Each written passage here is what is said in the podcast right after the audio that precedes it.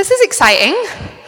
Ah, I've not done this for a little while, and it always feels like a real privilege to ever get handed a microphone because it's just like then I can just talk for hours potentially at you all. Just hours and hours. No, I'm not going to do that. Don't worry. Although I could. Joe knows, my husband. I could, could talk for a while. Um, but anyway, what we're going to talk, what I'm going to be talking about today, is this idea of family. So, um, as a church family, we've been going through kind of a series from a good few months, hasn't it, of our kind of core values, and family is one of them. And I kind of got the honor of being asked to talk about family, and then spent a couple of weeks going, huh? Uh, okay, family. Right, well, I'm in a family. I'm about to like make a family. it took me a while to get my head around it, but then I start to, as I start to think about it, I really feel like God wants to do some exciting things today, actually. And I've had, I've had weird dreams all week, and it was literally only this morning that I cottoned on to actually this was God speaking to me. You know, when you just get like dreams over and over again. I don't know those of you that, as in dreams in the night, nighttime dreams. And I've been getting loads of super weird dreams that aren't very normal. I get weird dreams, but like these are different to my normal weird dreams. And uh, it was only this morning that God was like, "Hello, Kezia. It's because I'm trying to speak to you about what you're to, be, what I'm going to be doing this morning." So I really feel like, as I speak, I just I have real faith that God's going to really shift some things here and bring just a real lightness and a real joy and really restore really restore elements of this idea of family to us. And for some of us, I think that's going to be around like church's family and this kind of organization slash bride of Christ slash place where we go on a Sunday. Um, he's going to restore some things there. And then for others of us, it's going to be around our actual like family, you know, biological family, which is what I'll probably refer to as the distinction between the two of them. Although when I'm talking about church family and family, family, it gets, they're all kind of similar and get mushed up in, in the way that I think about them. So, um, what I'm going to look at really is what does God's family, first of all, what is family, why it's important, and then I'm going to look at what is, what are some of the qualities of a healthy family, and what are some of the qualities of a not so healthy family. It's by no means going to be an extensive list, but these, these are just going to be things that I've sort of gleaned and I felt like God's spoken to me about. So, and for this preach, it's really worth pointing out that, you know, we all have really different experiences of family, be it church family, be it um, kind of biological, parental, sibling, cousins, whatever family. And so, I re- what I've done for this preach is really referred to what the only kind of perfect families that I know of, and that would be looking at the Trinity and that kind of union and connection there, which isn't maybe what we automatically think of when we think of family, but I think that was really the first place of oneness, which is really what kind of family is. And also Adam and Eve before the fall in the garden. We don't get loads of information about them before the fall and before sin, but we do get some, and that also is a picture of like the earth's first family. Um, so those are kind of my reference point of it. And, um, and when it comes to church and to family, in my head, we've been hearing for the last three weeks, I think. If you've been here, um, my dad's been, who's also called Andy, but he's my dad, so it's weird if I say Andy in a preach. Anyway, um, so he's been talking about the church and doing a big like kind of getting super passionate in the, the way that only he does of talking about the like the glorious church this beautiful church this kind of um, as um, as a resource and as a family and as an organization that it should be big and beautiful and it's the hope of the world and it's here to save um, nations and a place of love and will change and all of that sort of stuff. So if you've been here the last couple of weeks you'll have known that. If you haven't then it's worth checking in on and just listening to some of those. But I, I'm kind of here, I feel like I'm here to fill in the other, the other bit of that painting, if that makes sense. Of actually, church is also really family. And it's a really, really important part that we, we don't either swing in either camps, if that makes sense. Like church is this big, powerful organization that's here to change the world, but we don't have the family aspect. And also that we don't just be like, well, church is family, so why should we do any of these other structural, organizational things? Because I can sometimes see that sort of people are either in either camp, if that makes sense. And I kind of think it's actually all one. Um, so I'm going to be talking a little bit about that. And really, family is God's main plan and idea. Some of us have been reading through the Bible this year, and I've not done a very good job of it, but I have managed to read through some of it. And as you read through, especially the Old Testament, the more you realize a lot of what has gone before us is just God, it's just lots of family, lots of messed up family, but lots of just God trying to reconnect with his kids, actually. And I think that the whole earth is actually a place filled with God's sons and daughters. And really, what we're talking about when we talk about ever, when we ever talk about church or um, even our core values as a church, a real fundamental kind of grounding and weight to that is this idea of um, family. And I believe that we can get um, a glimmer of God's family and through through our own experience. And for each of us, that's going to, some of us will maybe get a big, good dose of what God's family's like through our own experience because it's mainly been really positive and blessed and it's been a real privilege. I know that's been more my experience, but I also know lots of people where that's not been the case. And so, actually, what we all need to do, because none of us have grown up in a perfect family, is we kind of all need to get sort of recalibrated to God's perspective of family. So we all bring our own experiences. Some of them are brilliant and blessed, and they, it feels like a real privilege. And some of us, it's a real area of pain and difficulty. Whatever camp, whatever part of that spectrum you're on, then, then we all kind of need to hit a bit of a reset button and hear about sort of God's perspective. Otherwise, I think it's really easy. If we don't get God's perspective on family, we solely base this idea of family and this idea of church on on our own experience, and that is dependent, and that's really variable. And then that often means we come to church family with lots of shoulds, if that makes sense. Like it should be more diverse, it should be bigger, it should be louder, it should be quieter, it should be happier, it should be more serious, it should be have better coffee, it should have better, you know, whatever it is. Like we just end up coming to it with our shoulds. And it's really important it's really important whenever we think about church and we think of the word should. Actually, should is often a judgment, and you judge things that you're not a part of intimately, often, if that makes sense. Like, there's a sense of when you are judging something, it's because you're on the outside looking in and saying something about how it should be. Whereas, actually, if we're family, we're not actually on the outside, we're all in this together. Does that make sense? So, let's talk about, first of all, what is family? Um, I, it has different descriptions, but the good old dictionaries slash Google say that it is um, all descendants of a common ancestor. It's a group of people related by blood. It's a group of people under one head or under one kind of household. Um, and it's a group of people united with conviction or with common interest. And that we can see, so that makes a lot of sense in terms of just our understanding of what family is. When it comes to the Bible as well, there's a real thread of this idea of family and community. So Galatians 6:10 says, "Therefore we have as we have opportunity, let us do good to all people, especially those who belong to the family of believers." And that phrase family of believers kind of means household of faith. Um, in Hebrews 2:11 it says, "Both the one who makes people holy and the one and, and those who are made holy are the same family." And that idea, the word family there is actually the word one father. So it's this idea of everyone being part of one father. 1 Peter 2 says, um, no, 1 Peter 2:17 says, "Show proper respect to everyone, love the family of believers, fear God and honor the emperor."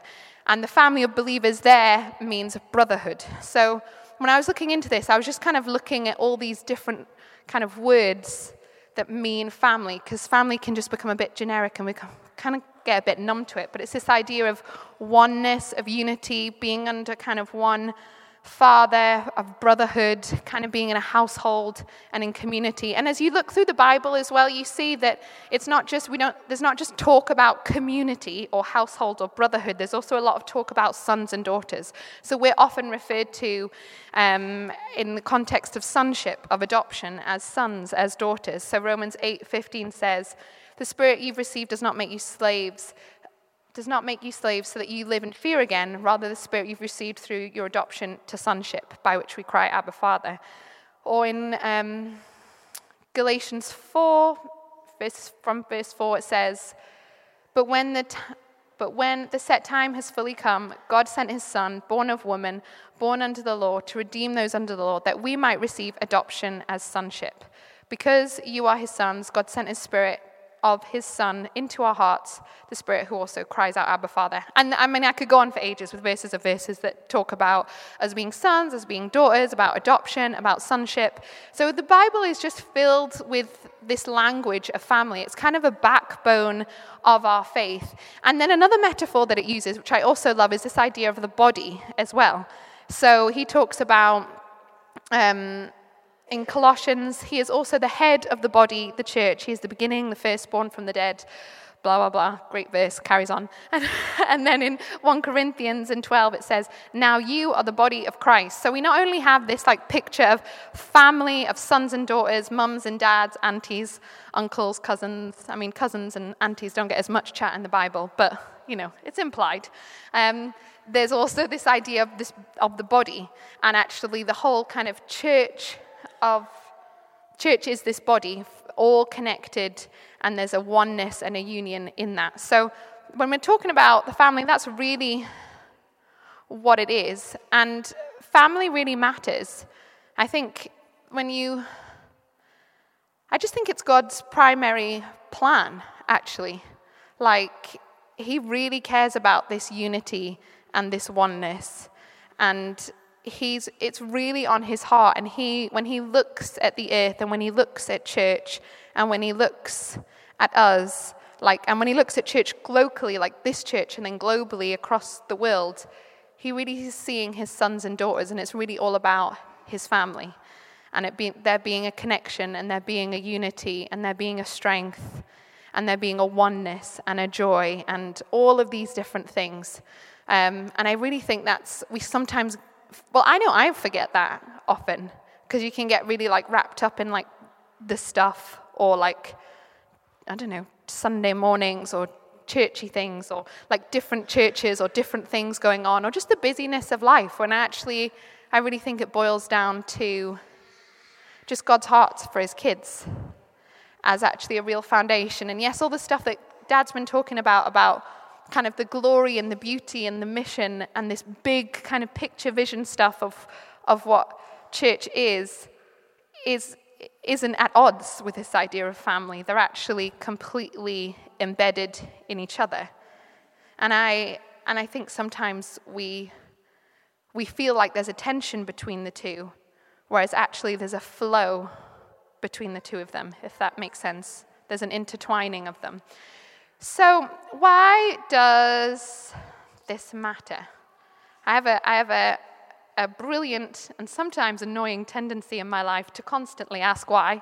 I'm sure I was a great little girl to raise. Why? Why? Why? Why am I talking about this? Why does it matter?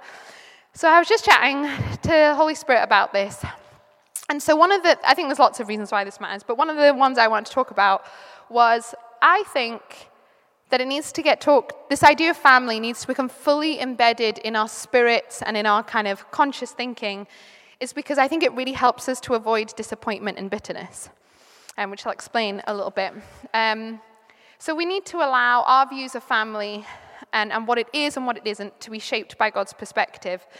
And we need this perspective um, if we want to be connected to this thing called church or God's family for the long haul. Because to, if I'm honest, I can find like the structure of church hard at times.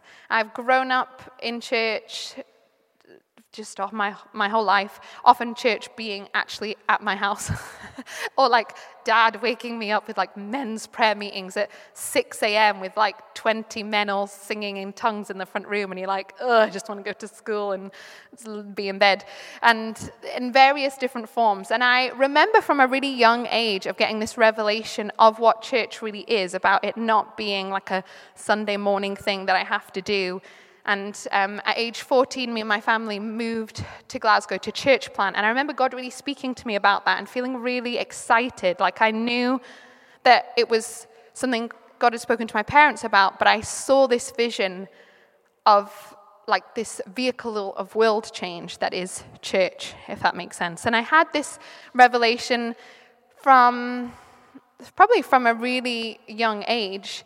Um, and I know and I've worked in different places. I've worked for church in different ways and gone and done different kind of um, starting up of different churches. And I really see that, that this family that is church has such power and potential. And actually, it really is God's kind of plan A or plan one, and there's, there's not like a backup plan to it.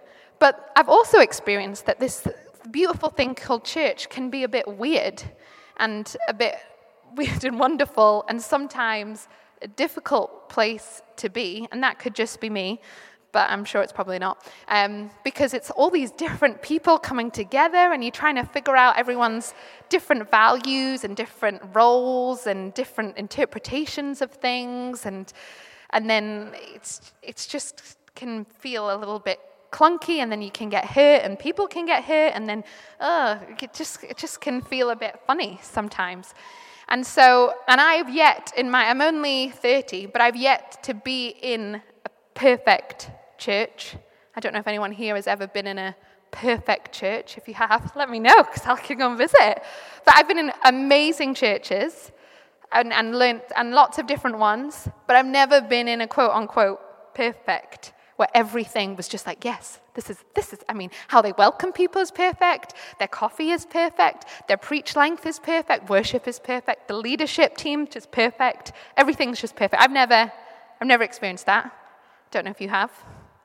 I, I haven't. And the reason that I'm sharing this is not, is, it's, is because I've often I think the, when I was thinking about it, the only reason to date that I've not just like gone off on my lonely own some, if that makes sense, just like me and God in this kind of nice, isolated, cozy bubble of like me, God, not really accountable to anyone, not really part of family or a community or having any commitments. The only reason I think probably that's happened is because, um, or, and I've not kind of given up on church in a way and gotten so disappointed or so discouraged is that because I realize it's family. And so, actually, when you realize something is family, you kind of already you belong and you're invested in it. It's that idea you're not you're not kind of on the outside deciding, oh, am I in or out of this? Like, I don't decide if I'm in and out of my biological family. Like, I could say to my sister and brother, like, Luke and Jess, I'm not in the family anymore. And, like, my sister would probably just be like, uh, shut up. And then Luke would probably just ignore what I said and carry on treating me in exactly the same way and just be like, weird, Kezzy's just on one of her whatever things, and would just carry on regardless. Same with my mum. It's like, it's, you know, my mum growing up, she would always she would always be like, "Oh, do you want more dinner?" Like, say we're having lasagna, you'd be like, "No, I'm quite full," and then she'd just give you more anyway.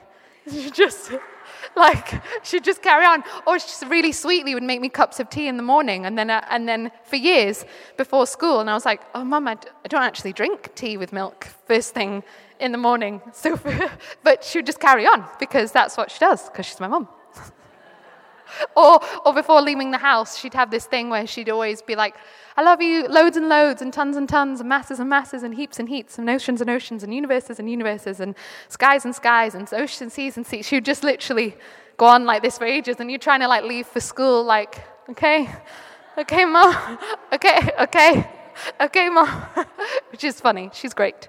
If you don't know my mum, you should chat to her. She's hilarious. And I inevitably will now do that and probably embarrass my son when he's going to school at the school gates, I'll be like, I love you heaps and heaps, masses and masses. He'll be like, no, no, no, no. like, gosh, mommy, so embarrassing. I'll just pass it on. But I think knowing, I think when you really um, realize that this isn't, that church is really family if you allow it to be, then it's one of our best kind of buffers at just getting really disappointed and really discouraged. And I know that I, re- I had that revelation this week, and I'm still, to be fair, getting my head around it. Um, but I think it's actually really, really important because it's really easy to just approach church from quite a standoffish point of view or from quite a guarded perspective. And actually, when we realize, oh, I can, I'm, I, I can be fully in this, then actually there's so much space for us to experience what we experience, to feel what we feel.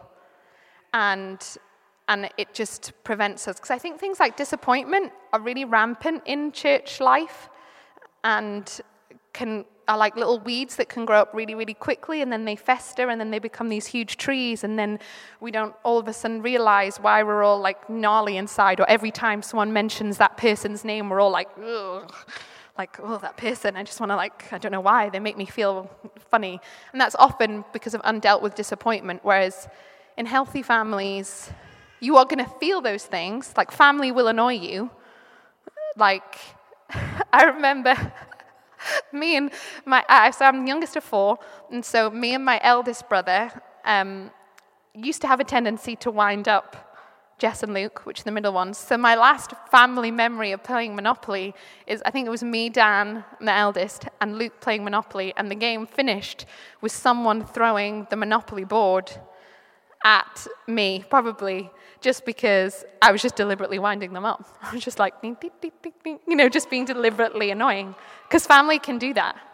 Like, you know, you, it's just the nature of it. But because we're family, it's not that I will all of a sudden after that, it caused this big disruptive thing. We kind of just got over it. And then to be fair, the Merrick family doesn't play Monopoly. we don't. And then I married the Halls, and Monopoly in the Hall family is like this revolutionary, totally different experience. Like, no one ever lost Monopoly. No one loses Monopoly when you play in the Hall household because Joe's dad is always the banker and he always has like a charity fund. and, and so if, you, if you're starting to lose money, then you get a donation from the charity fund. And instead of getting money, you um, tithe. Everyone has to tithe to, I think it was a, a charity in Uganda, because you're connected to this family in Uganda. So I remember my first, like, let's play a game at your new, like, you know, probably potential in laws. By that, that wasn't even, weren't even married. And I was like, what on earth is this family? And I was like, you what? No, so no one wins, no one loses, no one shouts, no one throws houses at each other, no one cries, no one. I was just like, whoa. So I, I so I play Monopoly in the whole house um, if, I can, if I can last that long in the game. I'm not known for my attention span um, anymore. So it's really, really important. That's one of the main reasons. There's lots of other reasons of why it matters, but it, that is one of them. So I want to spend a bit of time um, is looking at what does healthy family look like. And these are just little snippets that I've gleaned from um, looking at the Bible from my relationship with God, my, my own family, I feel very, um, I'm more on the spectrum of feeling really, really blessed by my family upbringing in terms of how I feel that set me up in life. Um, and I know we're all on different spectrums of that. But, and also a lot of what the Bible says. So I'm going to go through these quickly because I actually want to spend a little bit of time looking at um, what some unhealthy things in family can be, um, from what I've noticed. So, what does healthy family look like? Um, I think number one, it looks like there is the presence of honor. So, one of the commandments is, you know, honor thy father and mother. And that is something that's been spoken about, I think, in, I can't remember which preach it was, but I'm not going to talk loads about that because you can go back and listen. I would recommend you go back and get your little podcast app on your phone if you have one, or on the website, and go and listen more in depth to what honor is, because honor can be a real like buzzword, can't it? Of like honor, and it doesn't really mean anything, and so it's worth actually really looking at that that meaning. But I think honoring um, their father and mother, and not just mother and father, but your brothers and sisters and your aunties and uncles is a really important part of healthy family. And I think a great way, a great like litmus test of how much honor there is in your heart towards people is about how you speak about them or how you think about them. I think that's a really great you know, if you're like leaving church or um, even with your own like biological family and the words that you speak are a bit like, you know, just filled with frustration, annoyance, disrespect. Um, I think it's. I think that's a really good check-in of how do you talk about your leaders at church or at small group or at whatever, whatever. And how do you talk about your actual parents as well? Even if your parents were, you kind of felt like dealt you a really rubbish card hand of cards, whatever the phrase is, of life. Um, actually how we speak about them and the honor we have is still really, really important. So I think that's a really good way of checking in is how, how do you talk about meetings, structures, people? What are the words that you use or even the thoughts that you think? Because it's so easy. Because um, for me, it's so easy. For those of you that know my dad, you'll know he's, he is wise and passionate and a great dad to not just me, but to so many people. But he also has a, a, tendency to say things rather flippantly and just bluntly put things out there without thinking about them all the way through. I don't know if you've noticed this. Um, I have, as his super sensitive, highly empathetic, uh, empathetic daughter, and and it would be so easy for me, for Dad, you know, on numerous occasions. I could give you many stories where Dad's just like done like a throwaway comment, and I'm like, "Ow." Um, that, that didn't feel very nice. And I have two choices then. I can go away and be like, oh, it's just another father wound of like, you know, I'll go and get in a healing and in a prayer. And there's nothing wrong with in a healing and in a prayer and all of that stuff, dealing with you and your daddy issues. I'm all, all for that.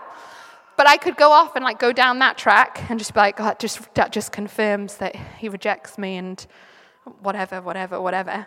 Or I could just be like, I think my dad really loves me.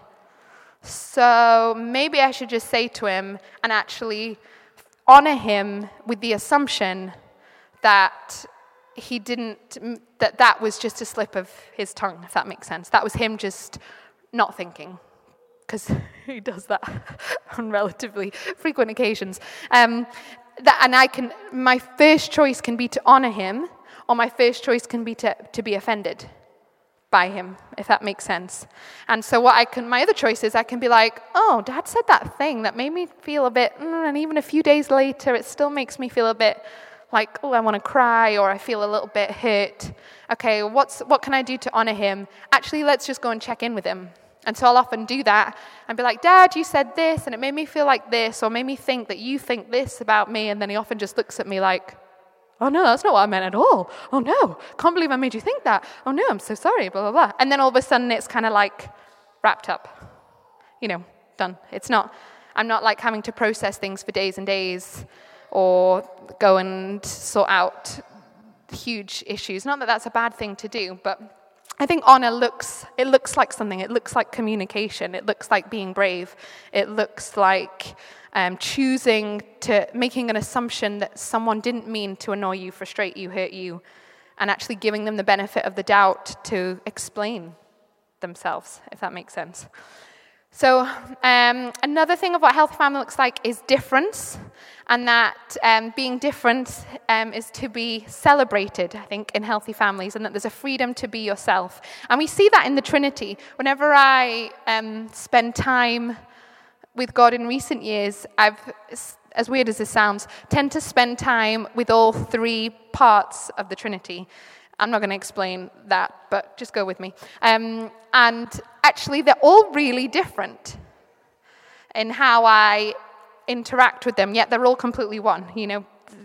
And they all have very different roles and almost like different characters, yet a, completely, there's a complete ease with them all being completely themselves. And I think it's really, really important that we don't all give ourselves permission to not look the same, be the same, and have the same ambitions, the same dreams, the same everything, everything.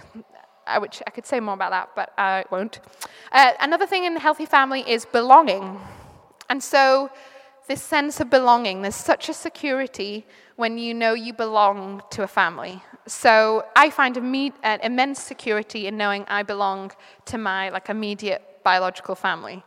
Because I know if literally, I don't know, everything in my life just went all, just went a disaster, or I like imploded, or whatever, there's actually a real security in that I belong to that family and that I'm needed, and that there's like a Kezia shaped splodge in there that only I can fill. But I'm going to talk about that more in a minute, so I'm not, I'll not linger on that. The next thing in healthy family is good communication. So this is kind of links in with what I've already said about honor. Um, and when I look again at the Trinity, I don't see any huge communication errors or like clumsy communication or a, a lack of ability to communicate clearly. Not that I know loads, but from what I can tell, there doesn't seem to be like, oops, sorry, I just said this in a really unhelpful way. I think clear communication is actually one of the most underrated um, aspects of a healthy family, but it's often the thing we're often poorest at. I think, in our culture, because we don't really often get given tools or we don't often think that it's important. We just assume that people will understand what we said because we used words to say it. You'd be like, well, why did we speak the same language and I use words and you use words? Why didn't you understand me? And actually, it's just way more complicated than that. I don't know if anyone's ever had any close relationship of any kind, whether it's friendships or marriage, but you will know that. In, I mean, me and Jan have had many a time when I've said to Jan, I'm like, Jan, when you said this, I kind of really felt like blah, blah, blah, blah, blah. And then Jan's like, oh, like, that's not what I meant at all. And I'm like, oh, right. So we were just, you said these words and I heard this thing. She was saying these words thinking it was going to be like some really, really encouraging, uplifting thing. And then I went away from the conversation like, oh. And we both were speaking English. We were both using words that we understood. But there was, you know, there's been moments where our communication's just gone like, and then we've just had to sort it out. So I think communication is something, and it, the thing with communication is that you can grow at it and learn how to do it.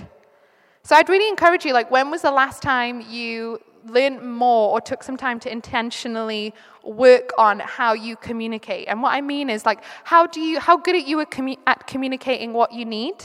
How good are you at communicating your boundaries? And how good are you at communicating how you feel? And there's loads of resources out there to help you with that um, and to help you grow in that. But I think if you want to cultivate healthy family, whether it's within your immediate kind of family and friendships or in church family, we need to be really good at communicating because I'll use words and you'll listen to them and potentially hear the complete opposite of what I meant to say, and vice versa. I know me and Joe have had many experiences like that in our, in our marriage. And so it's, you, you, it's really, and it's something we underrate, I think. Um, so, good communication. And so, I'd get you to think how is your communication currently?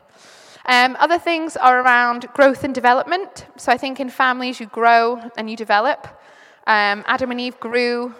Uh, they had a role. They weren't just going to like hang around and stay stagnant in the garden. They actually needed to go and be fruitful and multiply and name all the animals and you know, they had stuff, you know, they had to think of these names and think of words, and there was kind of constant growth and development for them. There's structure and strategy in healthy families. Uh, if you've ever tried to pull off an epic family gathering, whether it's Christmas dinner, birthday, wedding, you will know that there is no, nothing will take place if someone doesn't organize something. Like, you're not going to have an awesome family Christmas dinner if everyone's just like, yeah, Christmas. So excited. Woo, we're just, we're just going to be family together just doing family. We're all just going to do family together at Christmas. This is great. Then you all show up on Christmas Day. We're all doing family together. But no one shows up at the right location. Everyone shows up at different times. There's no turkey, there's no food, there's no presents. And it's just really stressful and awful. Like, you just wouldn't get that. You wouldn't get a wedding. You wouldn't get a ceilidh. You wouldn't get anything without some sense of structure and some strategy involved. And I think people can often look at church family and be like, oh, I don't like all this like core belief, values, structure, strategy. It's just so not like family. And I'm like, well, how does your family function? Like, you just have, you just have, like, I get that we don't want to be like crazy organizations with like agendas for Sunday mornings and, but, I mean, I don't know a family that doesn't structure, uh, it doesn't have some sort of structure or strategy to it. And the next thing is that people feel seen and known. And so that there's a level of vulnerability and there's a sense of no shame and, and nothing being hidden. And that's why I, um, I love things like tools like the Love After Marriage course or the, what's the other one? Single, is it Single Life Workshop? Yes. But, and the whole, that ministries is all called Nothing Hidden. And I love that approach in that in healthy families there there isn't like this constant shame of if they only knew this about you, then they wouldn't love you. There really needs to be a, not everyone, but I really, I'm really convinced that in our lives there needs to be a small handful of people that literally know our deepest and darkest secrets and love us anyway. Otherwise, you just walk around with this like shame umbrella all the time of like, if they knew you'd done this. And then, and that's just crippling. And in families and healthy families, there should be um, this element of there should be no shame, actually. There's just shame is rubbish. Um, but that requires vulnerability. And I think vulnerability is something you choose and it's something you learn. I don't think it's like, oh, Kez, like Kezia is just a very vulnerable person. Mm, maybe, but I actually choose it and I've learned how to do it. Um, sometimes I'm overly vulnerable, maybe go on the overshare end. but I don't mind. Um, so, and again, that's something you don't just get hit over the head with it, you actually have to choose to be intentional around it. So, that's a quick and by no means conclusive list of what healthy family is. I'm sure you all have other aspects and values of that. Um, and I just wanted to end with a couple of things that I felt God highlight that isn't all that healthy and I've definitely experienced. And I feel like God just wants to kind of sort of shift, shift us along from these things. Um, so one of the first things I was thinking about is when when we look at what can really hinder a healthy family flourishing, is that if there's a sense of unbelonging. Um, so like I don't belong here, I don't belong anywhere um, I don't feel very understood, or I maybe feel really misunderstood. That those kinds of feelings. Um, and I, I really understand that there's certain structural and communication elements that we can do in family life, whether it be biological or church family life, that make that help to ensure more people feel like they belong, if that makes sense. You know, you can have welcome and you can have good communication, and there's lots of structural things that can really help people to feel like they belong. So I'm not negating that. But ultimately, I think choosing that you don't belong and choosing that you misunderstood is a belief that we cultivate. Um, and we all, I think, get invited to cultivate that belief at different times in our life, some of us more than others. Um, so, because it's really easy in my biological, I, I mean, I feel like I, I've had ample opportunity in my life to feel like I don't belong. Like, there's so many awesome and weird things about me. Like, I'm very prophetic, and so I've been in church places where people are just like, huh, like, we just, don't, we just don't know what to do with you. You're a bit weird. Like, yeah.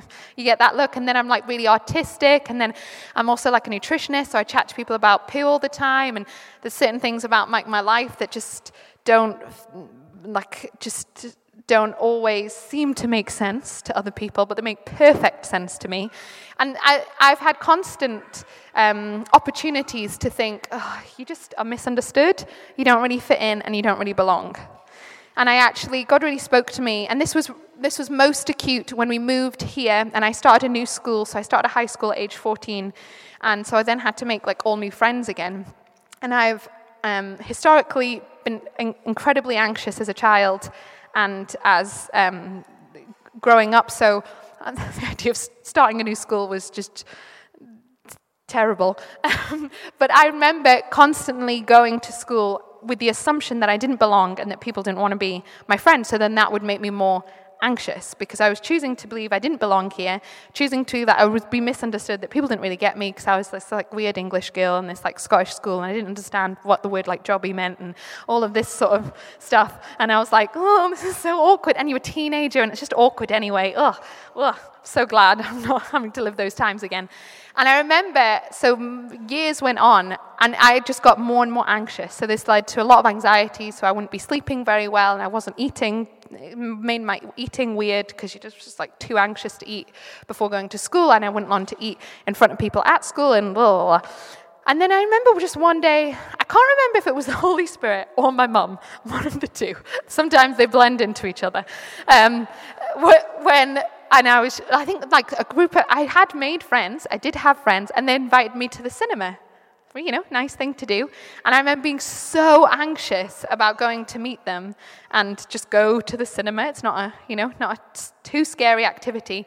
And then just realizing, like, it was either mom or the Holy Spirit, one of the two, was like, why don't you just assume that they want you there because you're great? And I was like, well, that's a, that's a revolutionary idea. And then, and that from that point on, I started, I think it was, and then from that point on, something just shifted in me. When from that point on, when I went to uni and over the years, I just changed my belief that, of course, people want me there. Of course, I belong. So I would then invite myself to the cinema. If I heard wind at uni or at school, like, oh, we're all going to so and so's house or so and so's having a party. And I'll do this now. Like, I'll just assume I'm invited because why would I not be? Like, I do put a, a, dose of sensitivity into that. It's not like, yeah, we're going on our honeymoon. I'm coming. I mean, I probably would if I was invited, but you know, you've got to use a bit of sensitivity into that. Oh, we're going on a romantic date night. Great, I'll see you there. Um, but I, and from that point on, and, and I think there's a real choice that we can cultivate, and I think it's a real lie from the enemy that A, we're misunderstood, that no one gets us, that we're so different, that, and we are all different, but actually we have, we have a choice of whether we want to cultivate that. Like in my family, I could decide to believe that I'm like the black sheep of the family if I wanted to, because you know every family has a black sheep, the person that doesn't fit in, or blah blah blah blah blah blah blah. But like I, I could invest a lot of my time and energy into creating that thought and creating that mindset and looking for all the evidence and if we can do that in church of like, I don't really belong in this church. And then as soon as we start to invest in that and believe in that lie, then we then look for all the evidence to back it up. Like, no one said hello to me today, or I didn't get the small group email, or like this happened, or this. Like, we then start collecting bits of evidence to reinforce this belief that we're choosing to believe that is totally contradictory to everything that the Bible says and everything that God says about us and everything that we know of family. So I think it's really, really important um, that we, yep, we can do things structurally as a family to help cultivate belonging, because it's a really important feeling. But I think ultimately it starts with what you're choosing to believe and how you choose to invest your thoughts. And I think it's generally a great assumption to just think that everyone wants to hang out with you and you belong everywhere. Why not? And then you can, and then if you go with that approach, then you can slowly be like, well, maybe I don't actually want to go there. so, like, I don't, you know, I maybe I could belong there, but I'm just choosing not to. And with church family, we do all belong. As soon as you've been like bought by the blood of Jesus. We are under one head, one Father in full union. You know, we've been crucified with Christ. We're brothers and sisters, sons and daughters, fathers and mothers. Like that is the truth that's not subjective to how you feel or how you feel people respond to you. That is true. That is what God's family is. And so it's, you have a choice then of whether you're going to align your thoughts with that or whether you're going to have a one person pity party, which, I mean, I've had so many of in my life that actually really underrated. They're just not that fun. They can feel great for like a few days, and you're like, yeah, this is so misunderstood. And it can help you make like artwork, or that's what I thought at the time when I was at art school. You're like, I'll just make some art because I'm so misunderstood. But you don't actually need that. you can be highly productive and creative and feel and choose to believe that you belong. I still have days where I feel like I'm totally misunderstood and no one gets me and blah, blah, blah, blah, blah, blah, blah, blah. You know, I can go on my nice little, whatever, sorry old train. But it doesn't mean it's true. That's not actually true. Um, and I, so I choose not to spend time investing in that. Um, and another thing that I see in unhealthy families is um, choosing, and I've already kind of spoken about this, but it's just to reiterate that it's really easy for us to choose offense, to be offended by someone first, instead of choosing courage and communication.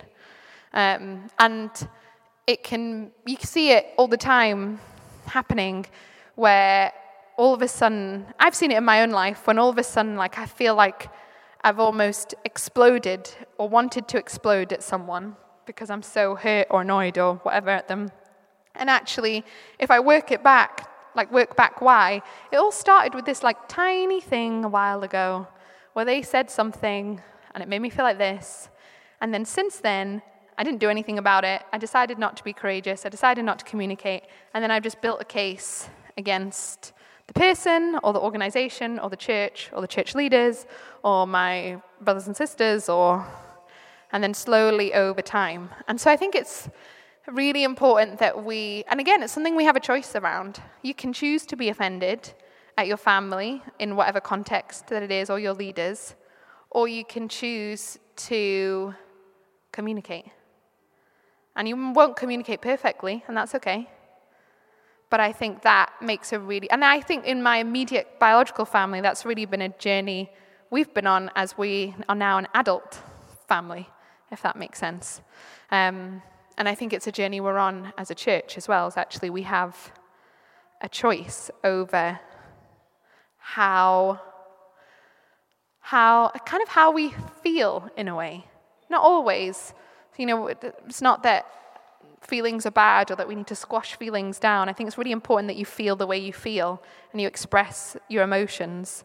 But in terms of long term, actually, it's so much better just to communicate things messily and imperfectly like I remember having, I remember there was something Dad did in a, a meeting once that I was really hurt with, and um, was all like having a pity party around. And I thought, oh, I should probably talk to him about it. So I went and plucked up my courage and then talked to him about it. And then I don't think he apologized, and he kind of just dismissed what I said. And so, and then I went away again, even more offended, because I was like, oh, I've just like worked up all this courage. And then he's, and then so then I had to go again and be like, you know, that last conversation we had about that thing, that thing, and then actually that made me feel this, and then, and, then we totally sorted it out, if, if that makes sense. Um, because it's a choice to communicate. And the choice to communicate is really driven by the belief that you are loved, actually. So, and that's something you, a bit like what we've just talked about, is something you get to choose. And if you're really, con- like, I'm really convinced that dad loves me, like, really convinced. Like, there's no doubt in my mind. So, therefore, those scary conversations are slightly less scary. Still a little bit scary, but slightly less scary. It's the same with Joe or like with Jan. It's because I know they love me, so I'll communicate with them. And so there's lots more I could say, but I think those two things are really important. So, what I would love us to do as we have come to an end is I would just love us to, if you can and are able slash want to, um, stand. And I'm just going to pray for us. And I'm going to um, just walk us through a prayer about just breaking agreement with the lie that we don't belong. Um, so if you all um, want to say it and then it doesn't make anyone feel awkward, if that makes sense. Whether, whether you feel like it's for you or not, if we all just say it nice, loud, and proud, then for anyone it is for, then they're not all in like quiet whispering. Um, so, yeah. Thank you, Father. Thank you that you're good. Yeah, Lord Jesus, we do, I do just speak a lightness and a freedom, Father. I speak to any heaviness that would be in this place from, from experiences of church family, of family family, that would weigh us down, Father, and be heavy on our hearts or heavy on our minds. And we just see you and we tell you just to be shifted and blown away, Father. And Lord, together we just choose to believe you. So if you um, just repeat after me um, Father God, I break agreement with the lie that I don't belong, that I'm misunderstood, or that I'm unloved. And in Jesus' name, I choose to believe that I'm a son or a daughter of the Lord Most High. And I belong in every environment. And I'm fully loved. Amen.